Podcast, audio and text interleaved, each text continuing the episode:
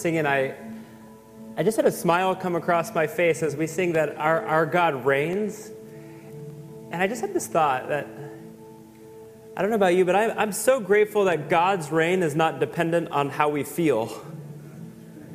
Sometimes it doesn't feel like God is reigning.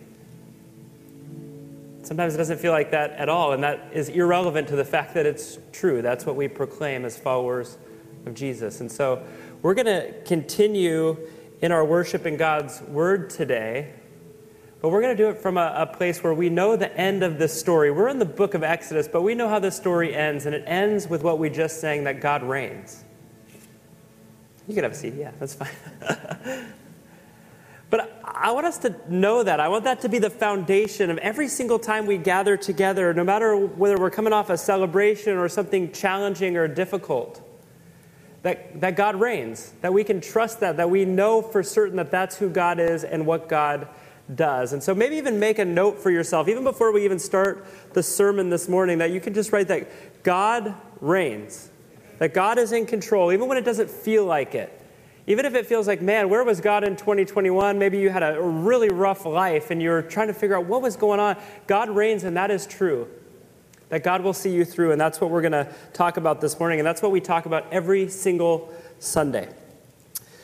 So, if you've been with us, you know the last few weeks we've been talking about the birth of Jesus. We've been kind of circulating around this Christmas message. And today we're going to get back into the book of Exodus. And I, I want to tell you right off the start there's no, um, the kids are gone. There's, uh, there's no more foreskins. There's no more blood. There's no more death of babies, at least not for now. Today you are, um, you are immune to it. You don't have to, to worry about that. Today we're going to talk about one of the most famous stories in the entire Bible the crossing of the Red Sea.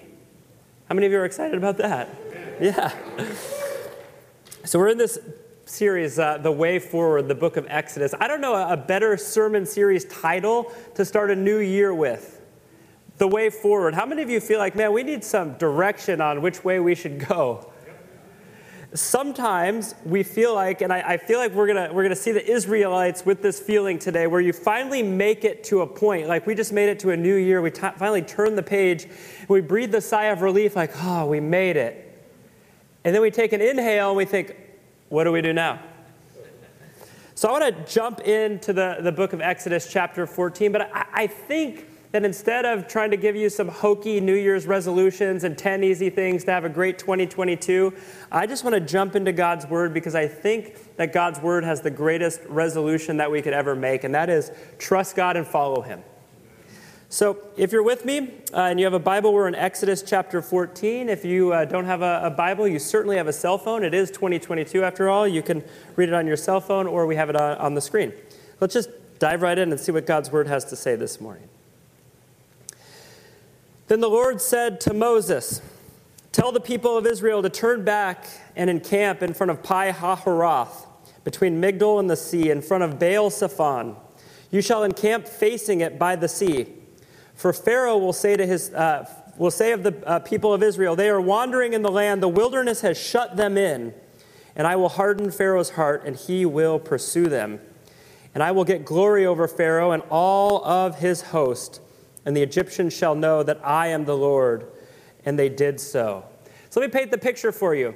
This is the moment where the Israelites, they, they exhale and they realize we're finally out of Egypt. We're no longer slaves in bondage to Pharaoh. And they get out into the wilderness and then they breathe in and they look around and they think, this is uncomfortable terrain. We've never been here before.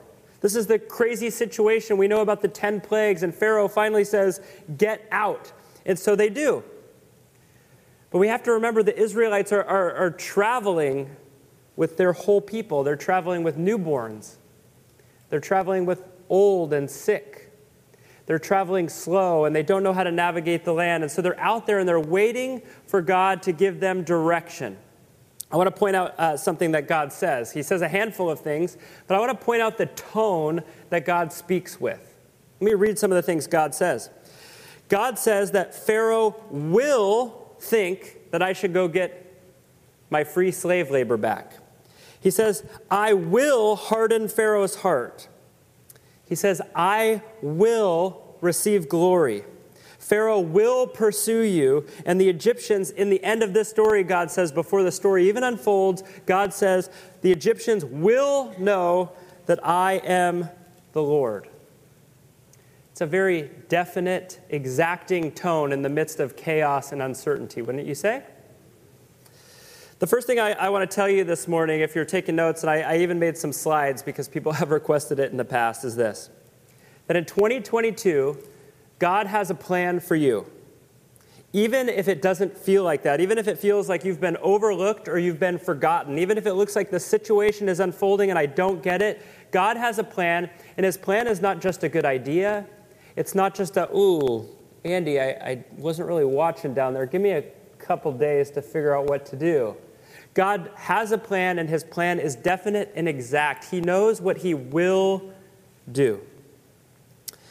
Just like I, I started this morning with when I first got up here, I, aren't you grateful that God's plan is not dependent on your feelings? How many of you have followed God before and you feel like, I am with God, God is with me, I am on fire, I am on the road, and then all of a sudden you're looking around and you're like, God? And even that word God kind of like goes off into the abyss and it's echoing, and you're like, where, where am I? Where do I, I go now? Even when it doesn't feel like the perfect plan for you. God has a plan because his plan is not feeling dependent. Verse 5 continues the story and it says this When the king of Egypt was told that the people fled, the mind of Pharaoh and his servants was changed towards the people, and they said, What is this that we have done? What if, uh, that we have let Israel go from serving us? Basically, this is how I would paraphrase it. Oh, shoot, we just had a huge contingent of free, cheap labor, and we just let them walk. Now, I'm not an expert in economics, but I, I got to imagine there's going to be some financial ramifications for letting uh, 600,000 slave labor just walk out of your country. So, Pharaoh, the lights come back on, and he realizes this is a very, very poor p- PR decision. I need to get the people back. So, he made ready his chariot in verse 6, and he took his army with him. And he took 600 chosen chariots and all the other chariots of Egypt with officers over all of them.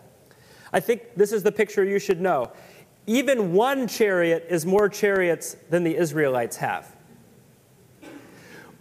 What the Bible wants you to know is that he, uh, Pharaoh wants to be quick and he wants to be precise. He wants to kill off anybody who resists or fight back, and then he wants to get his slave labor back. So what does he do? He mobilizes the entire army. At this point in history, we are talking about the most well equipped, powerful, violent army on the face of the planet. And their job is, on paper, a really simple one. I want you to go out and I want you to get a whole bunch of people who haven't been trained and they can't fight back. They have the old and the young. They'll give up really easily. Just go round them up and bring them back, and I'll lead the way. That is how certain Pharaoh thinks this plan is. So he took the, the 600, all the, the chariots and all the officers over them. Verse 8. And the Lord hardened the heart of Pharaoh, king of Egypt, and he pursued the people of Israel, while the people of Israel were going out defiantly. If you're one of those people that's comfortable writing in a Bible, you should underline that word out defiantly. We'll come back to it in a second. and the Egyptians pursued them all Pharaoh's horses and chariots and his horsemen and his army, and they overtook them and camped by the sea by Pi Hahiroth in front of Baal Zephon. Whoa. All of a sudden, God's plan has met some resistance, hasn't it? Up until this point, this is what these people have experienced. They've experienced this almost like incubator effect of, of God bringing all sorts of plagues on the land of Egypt that, that culminate in the angel of death coming over the homes and sparing all the children of the Hebrews. You guys know the story. And so there's been this feeling that no matter what happens, we're safe. As long as we just follow God, we're safe. And now the story is, is kind of unfolding in a way that safety is no longer a guarantee for these people. We're about to see this in a second, but they're going to turn and look up and realize, oh, shoot. As one of my uh, theology professors used to say, this is the clean Christian way of saying a, a nasty phrase. It's when the defecation hits the ventilation. right? That's what this is.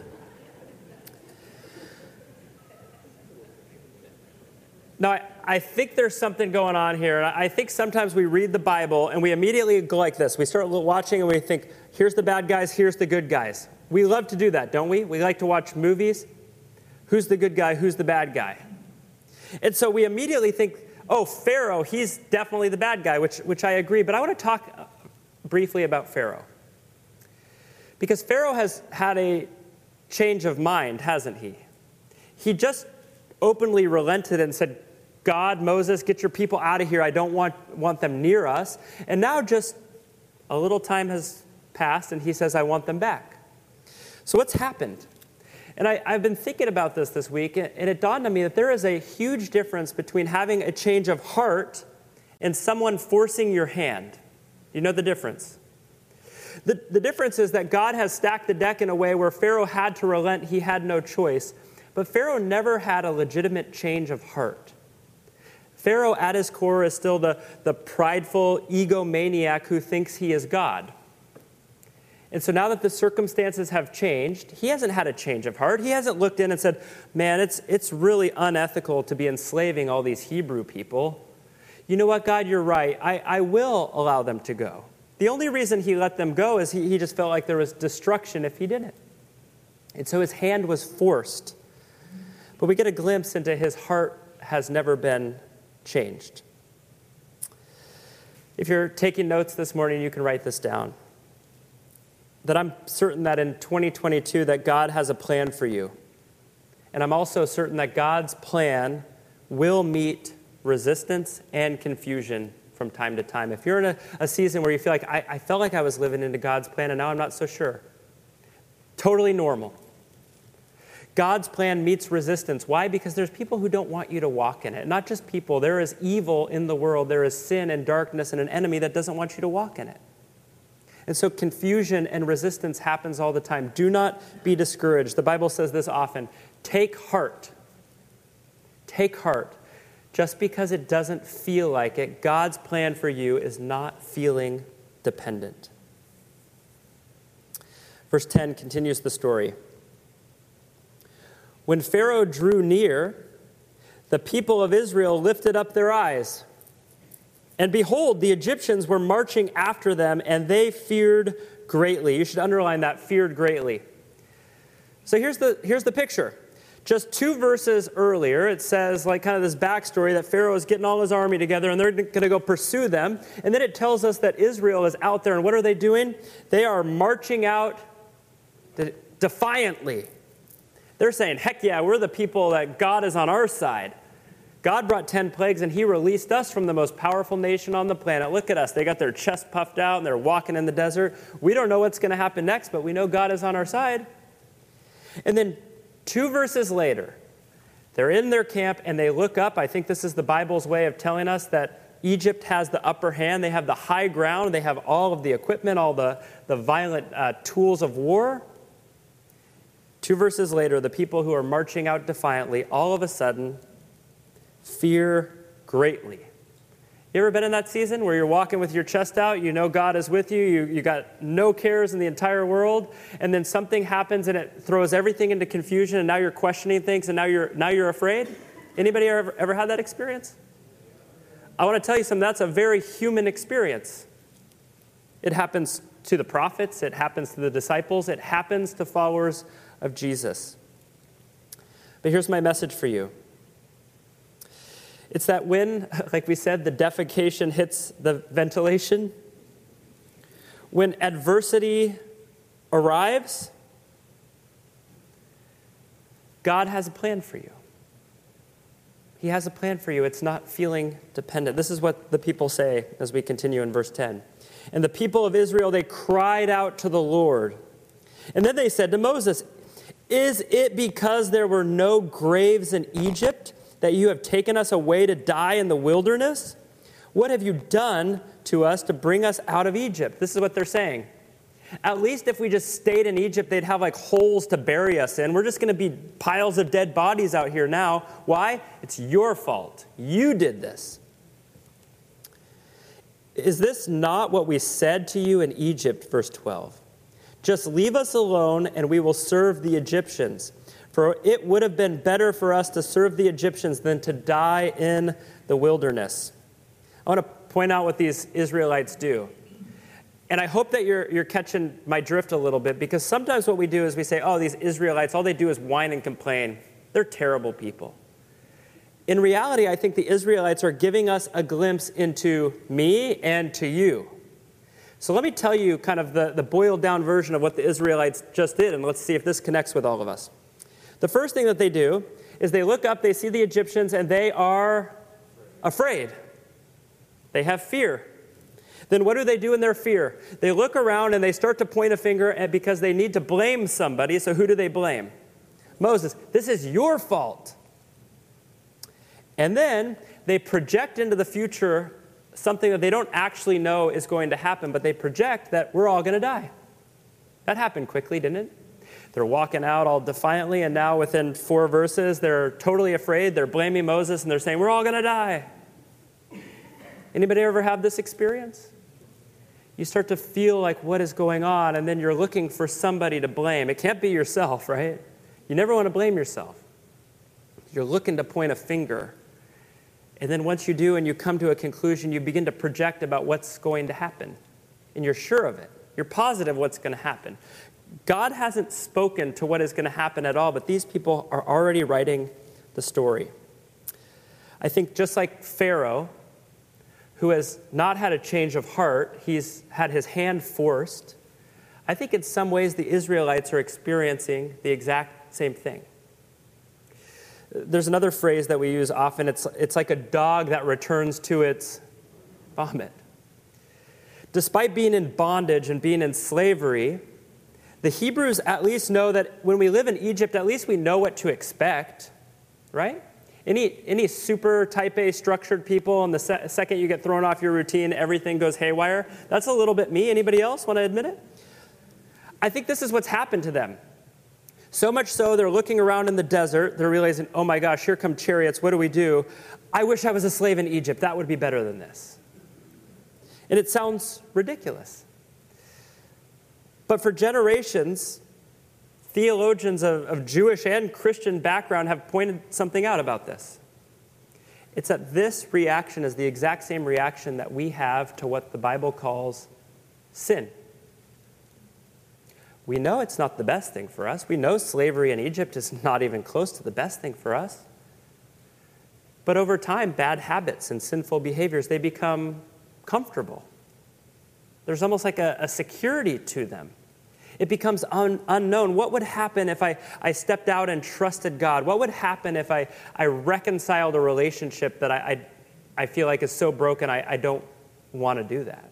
What, what would happen and so you get halfway to what God has called you into, and then you realize, ooh, at least there's like a little safety of my old way of life. At least I know what to expect. At least it's comfortable and it's familiar because I've lived it a long time. And just like the Israelites, you decide, I would rather just go back. That will be easier. For 2022, here's my message for you that God has a plan for you. But the plan will be uncomfortable because it, well, I wrote it up here, because it may require giving up security, comfort, and familiarity to pursue real freedom. I, I know so many people who have overcome addiction issues. Some of you sitting here are, are, the people I'm speaking of, and I've, I've talked to you about your story. And it's, it's not as simple, is it, as just waking up one day and saying, God, I don't want it anymore. It's an uncomfortable situation to step out in and say, there's going to be some hard work required. There's, there's going to be staying away from certain situations. There's going to be staying away from certain people. There's going to be maybe counseling and bringing up some dark things that have happened in the past that have driven me into that behavior. And it hurts and it stings. But here's the deal God's plan for you doesn't promise that it feels good, it's not feeling dependent. But what it is, is it's a promise to real freedom. So God's plan for you may be uncomfortable at times. Don't be afraid. Don't be afraid if it's uncomfortable. That does not mean that you're not walking in God's plan because it doesn't feel good. The story continues in verse 13. It says this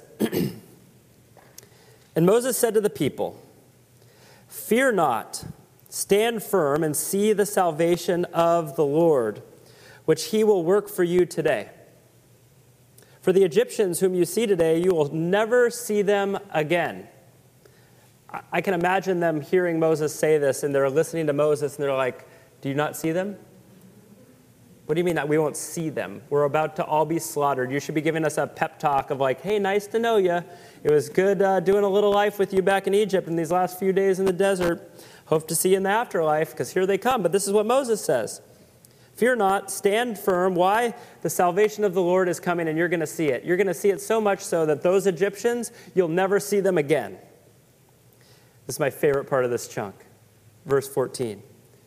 The Lord will fight for you, and you just have to stay silent. You can laugh. I think that's Moses and God's way of saying, just quit whining and something will happen. Quit whining, quit griping, quit complaining, and watch what God will do. It's hilarious, isn't it? It doesn't feel as hilarious when that's God's message to me. Quit complaining, quit whining, and just watch. You're stalling because of your behavior and your hard headedness. So Moses says, You're not going to have to fight them off. Why? Because God is going to fight for you. And here's what's required of you all the requirements to destroy the Egyptians. Here's what's required just shut up. That's literally what it says. The Lord said to Moses in verse 15, Why do you cry to me?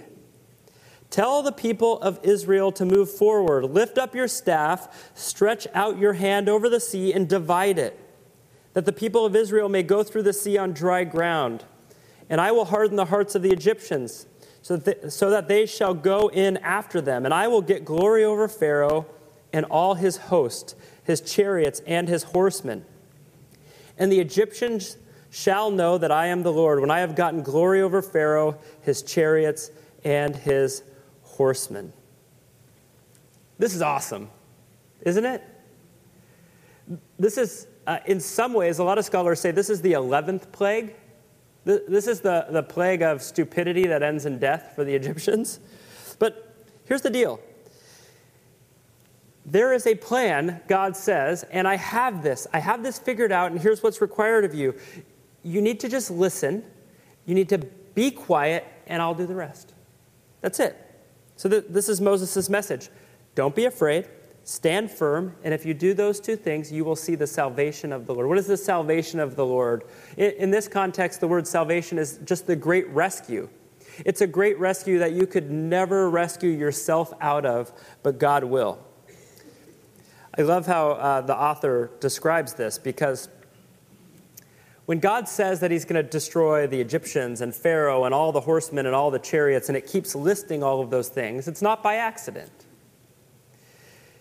In the ancient world, the people who were understood to be the most powerful also came with kind of a, a religious expectation that their gods were also the most powerful. The whole reason that Egypt is powerful in their mind is our gods are more powerful than our enemies' gods, and so they're blessing us.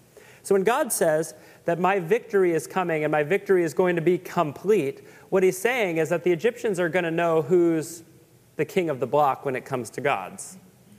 So much so that all their lowercase g gods will be so irrelevant that I'm going to bring complete and utter destruction to the most powerful military on the planet. If you're taking notes, you could write this down. As we enter 2022, God has a plan for you. And when it doesn't seem to make sense, this is what God's word for the Israelites is move forward. Just keep putting one foot in front of the other. I was listening to a, a podcast not long ago, um, and I'll, I'll just be totally honest with you. I've been on this roller coaster where I like get in decent shape and then I get in pretty not decent shape. You guys know what I'm talking about?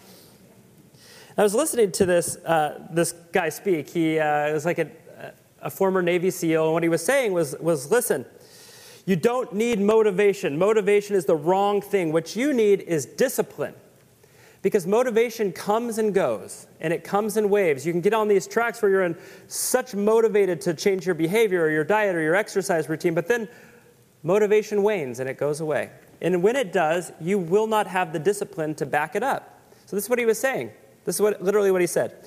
He said, if you want to get in shape, this was his first suggestion. Set your alarm for, I don't know, 5:30 a.m. every single day. And if you're thinking that's crazy, he said, here's a good first step. Just wake up and get out of bed. Just do that. Just start doing that.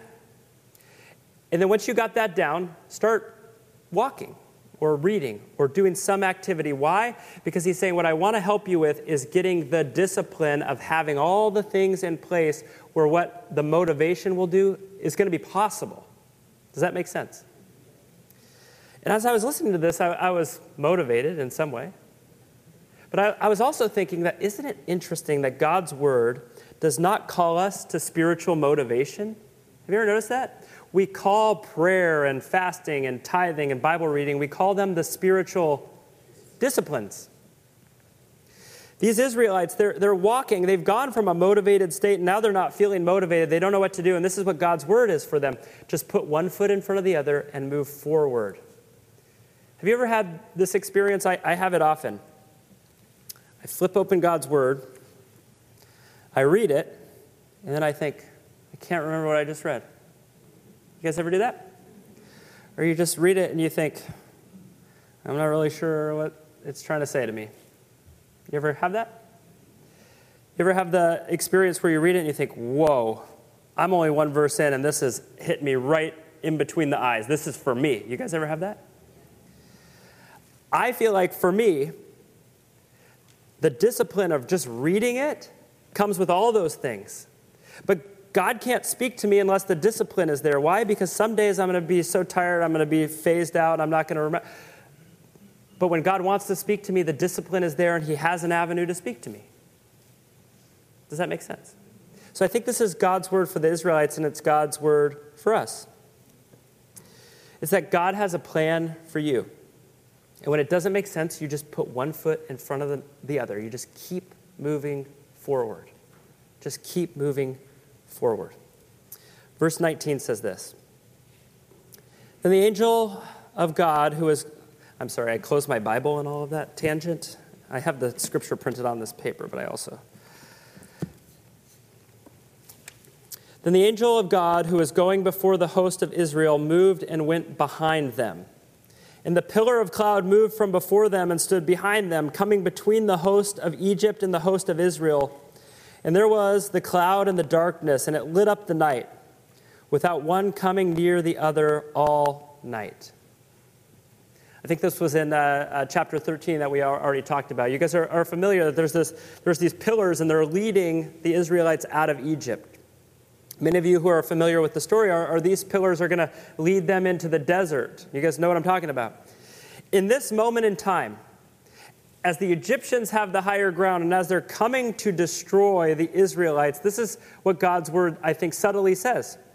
It says that the power of God that is going before them, leading them, now moves behind them. And I think this is what it means. I, I think it means that God has a plan.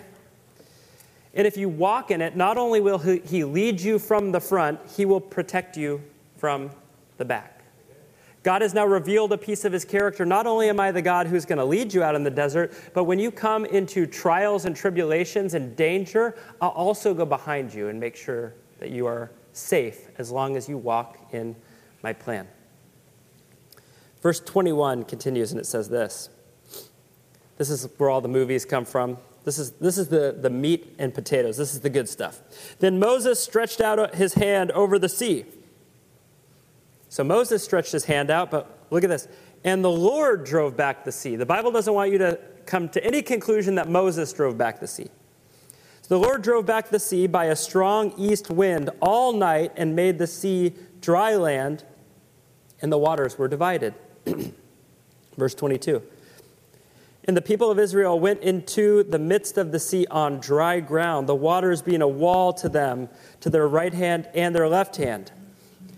And the Egyptians pursued and went in after them into the midst of the sea, all Pharaoh's horses, his chariots, and his horsemen. And in the morning watch, the Lord in the pillar of fire and of cloud looked down on the Egyptian forces, and he threw them into a panic. He clogged their chariot wheels so that they drove heavily. And the Egyptians said, Let us flee from before the Lord, uh, from before Israel, for the Lord fights for them against the Egyptians. What a terrifying realization they just came to. The, the Egyptians are not just innocent bystanders in the story either, are they? Excuse me. They too have seen the power of God in the 10 plagues. You remember that? They too have experienced it. They too have been lulled to sleep thinking, we have the high ground. There's a whole bunch of people traveling with no swords, no spears, no chariots, no way to defend themselves. This is going to be the easiest military campaign we've ever been called to, right? They probably stayed up late the night before. They probably didn't eat carb load or anything before the main event. This is going to be easy. They follow them.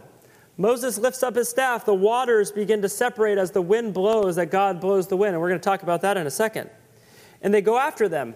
And then in the midst of it, the lights go on for them, and they realize, oh no, the same power we experienced back in Egypt, they're not fighting for themselves. That power is fighting against us now. And they immediately say, abandon ship, everybody, let's, let's get out of here. And they panic. I want to uh, allude to a, a scripture that every single time I opened a book to read about the crossing of the Red Sea, two things came up. So I want to I tell you about them because I think it's important. The first one comes with this connection that happens in the book of Genesis. And it comes right at the very beginning. It's Genesis chapter 1. It says, God creates the world. This is what it says. It says that the Spirit of God hovered over the waters or over the deep. You guys know that chunk of the scripture? Now, what's interesting is that that word spirit is actually the exact same word in Hebrew for wind or breath. It's the same word that says when, when God opens his mouth and breathes out creation, that it's the, the creative force, it's the Spirit of God that creates. And it's the exact same word that the author of Exodus uses. It's that God drove the, the waters back with a strong east wind. It's this illusion that's exactly what happens when God separates the waters from dry land. The idea is there, there's something happening here where God is. Oh. You're okay, buddy.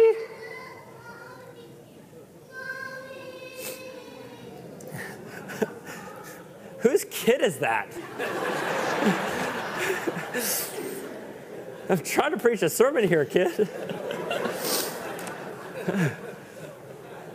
His poor teacher, I think he got away. I think he escaped. I have no idea where I was. Hang on. I heard it like from a distance. You know, like you know your kids cry or their voice? I was like,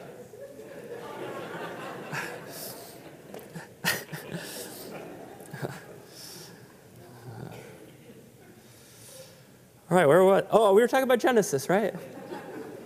Yeah.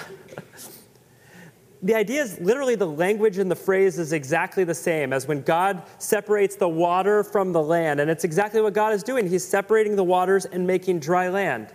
And the idea is that there's some mysterious thing happening where God is creating something new. What's interesting is, is Jews point back and say, This is the moment. God has called them through Isaac and Abraham, Isaac, and Jacob.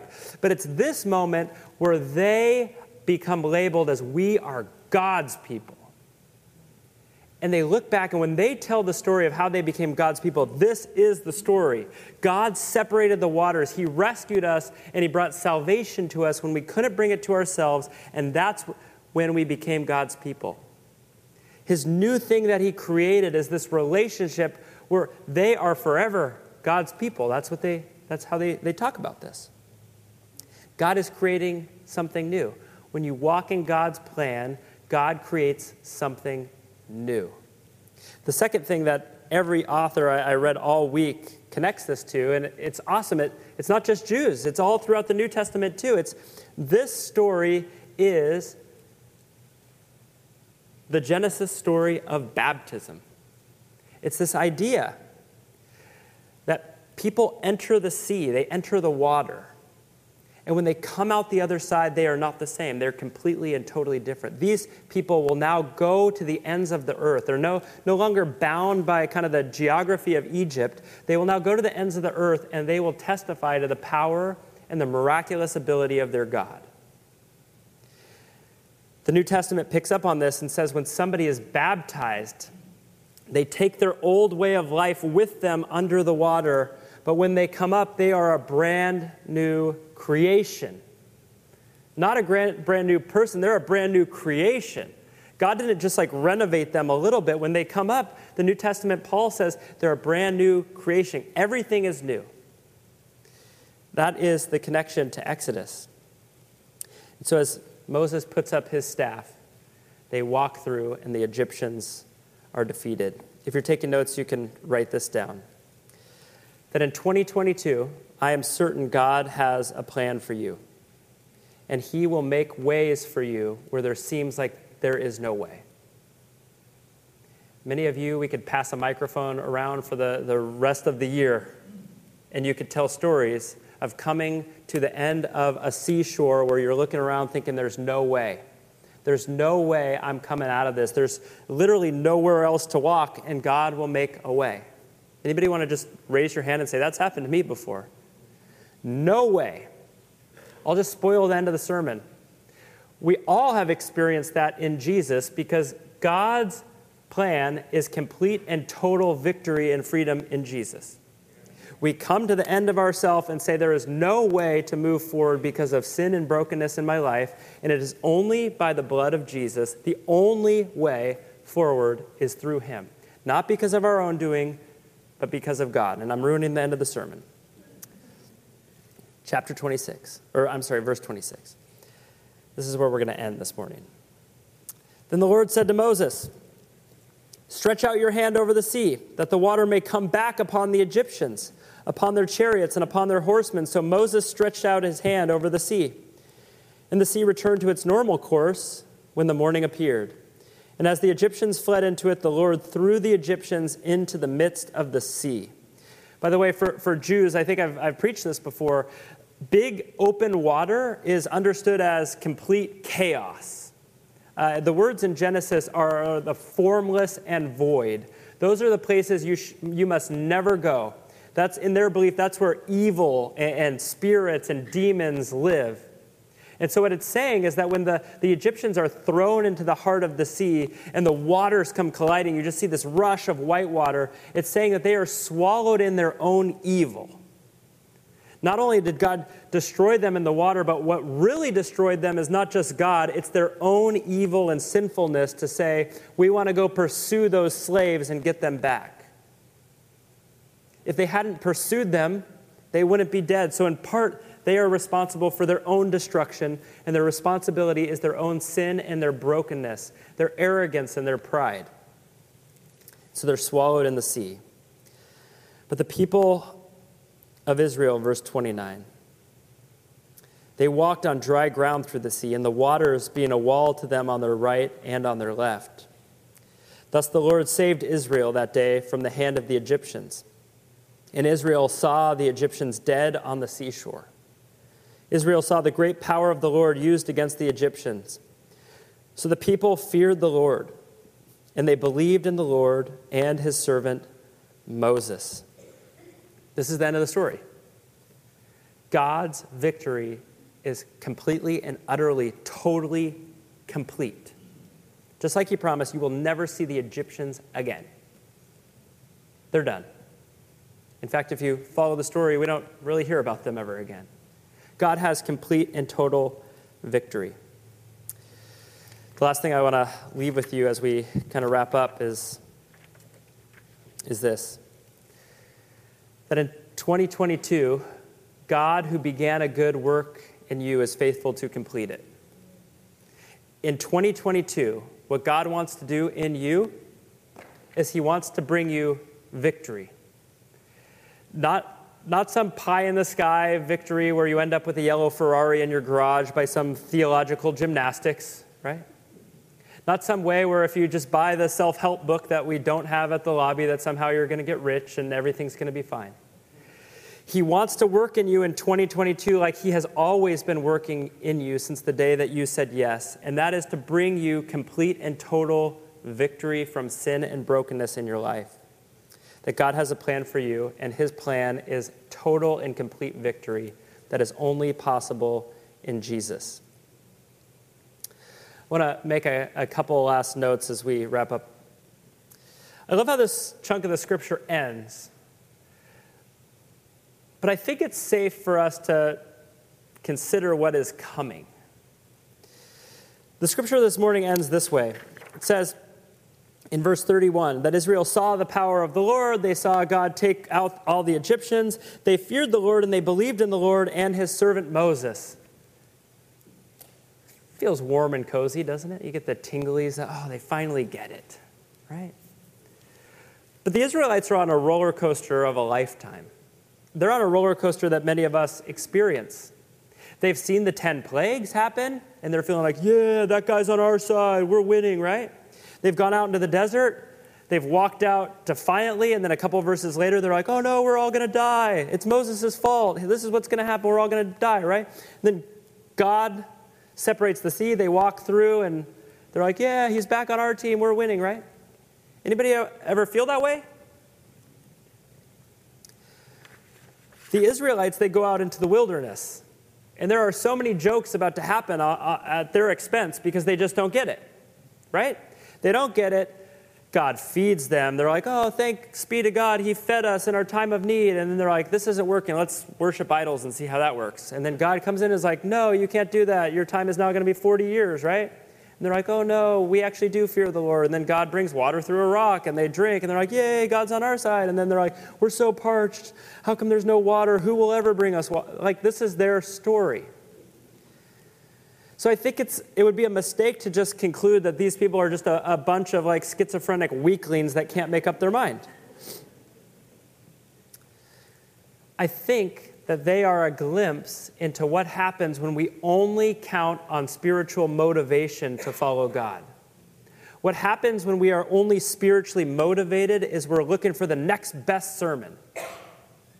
We're looking for the next great podcast. We're looking for the next great book. Why? Because we're just looking for someone to fan the flame for us so that we'll follow God and it will never feel bad. It will always feel good. God's plan is not feeling dependent. He's not calling us just to be motivated all the time. His own word calls them the spiritual disciplines. And the disciplines are, are, are, are said of themselves. They will bring great fruit, they will bring great reward in your life. They won't always feel like you're making, making ground up, they won't always feel good. It won't always feel good to wake up and, and read the Bible. It won't always feel like, man, that one was for me. Sometimes you get to the book of Leviticus and you're like, what on earth is going on? That happens, right? And God says, just put one foot in front of the other and continue. Why? Because I've called you to discipline. This is your entire life as an act of worship. Not go do whatever you want and then on a Sunday morning, just come get your, your, your refill and it'll always feel nice. That's spiritual motivation, and that has a place in our life. But God calls us to spiritual discipline. When we, when we walk in it, that is God's plan for us, and we begin to experience the freedom that God has for us in and through Jesus. And so, as I wrap up, here's my New Year's resolution for you. My New Year's resolution for you is that you would walk in God's plan for you. And you would remember the way to stay on the path is to follow the discipline that God has for you. It's the day in, the day out. It's the hard work. It's the one foot in front of the other. It's the, I don't get this chunk of scripture, but I'm just going to keep reading because I know God has something for me and I'm just going to keep pursuing it. It's, I, I've been praying, I don't feel like anything's going to happen, but God calls me to it. So I'm just going to continue to believe that God will reveal himself and show up when it's God's timing. That's my message for you this morning. So, God, as we head into a new year, we just do so with open hands. We want to walk in the plan that you have for us. We want to walk in the path of freedom, of complete and total salvation from all things that, that don't have our best interests in mind. And so, God, as we begin 2022, as we maybe some of us are making resolutions or, or some of us are looking for motivation to make some, here is what we want to offer to you. We just want to offer our lives. We ask that you would sand us down, you would polish us, you would make us to look and act more and more like Jesus every day. Would we pursue you? Would we put one foot in front of the other? Would we not be tripped up when, when it feels like we're confused or we're unsure? We know that your plan is perfect and we want to walk in it. So, would we encourage each other as a church body? Would we lift each other up when we need it? Would we be encouragement? Would we celebrate when celebration comes? So, we love you. We give you all that we are. We ask that you would lead us every single day, that you would be the voice whispering in our ears to draw closer and closer to you. Amen. Amen. Happy 2022.